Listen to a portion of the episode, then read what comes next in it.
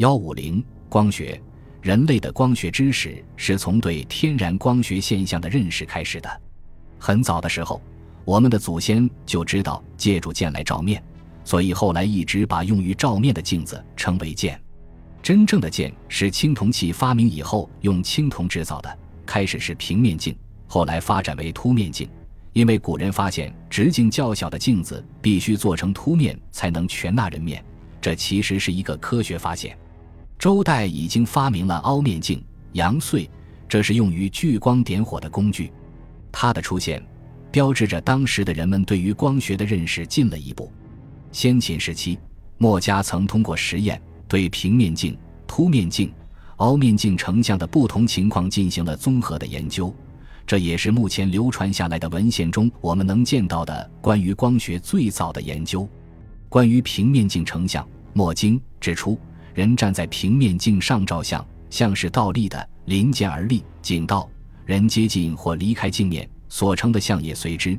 见团，凸面镜的情况就不同，凸面镜成的像总是在镜面的另一侧，而且像总比原物小，景过正。孤凹面镜成像则又是另一种情况。物体在球心外时，像比物体小而倒立；物体在球心内时，像比物体大而正立。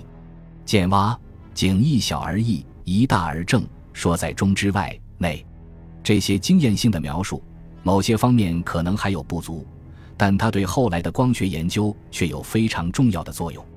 墨家还对小孔成像、影子的生成等光学现象进行了实验和科学说明。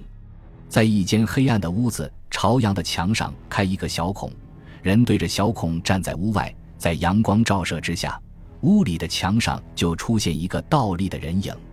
墨经说：“光之煦人若射，下者之人也高，高者之人也下。”他说光的传播是像箭一样直射进行，人的头部遮住上面的光，成影在下；人的脚部遮住下面的光，成影在上。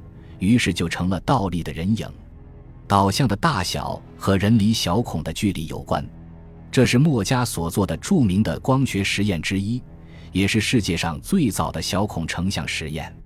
墨经对运动着的物体的影子动与不动的关系也做了辩证的说明。他说：“景不喜，说在改为光至；景亡，若在静古稀。”这段话说。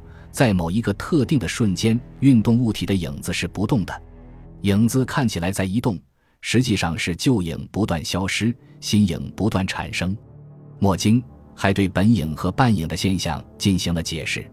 经二说在众二光加一光一光者景也。他说一个物体有两个影子，是因为它受到两个光源照射的缘故。两个光源照射一个物体。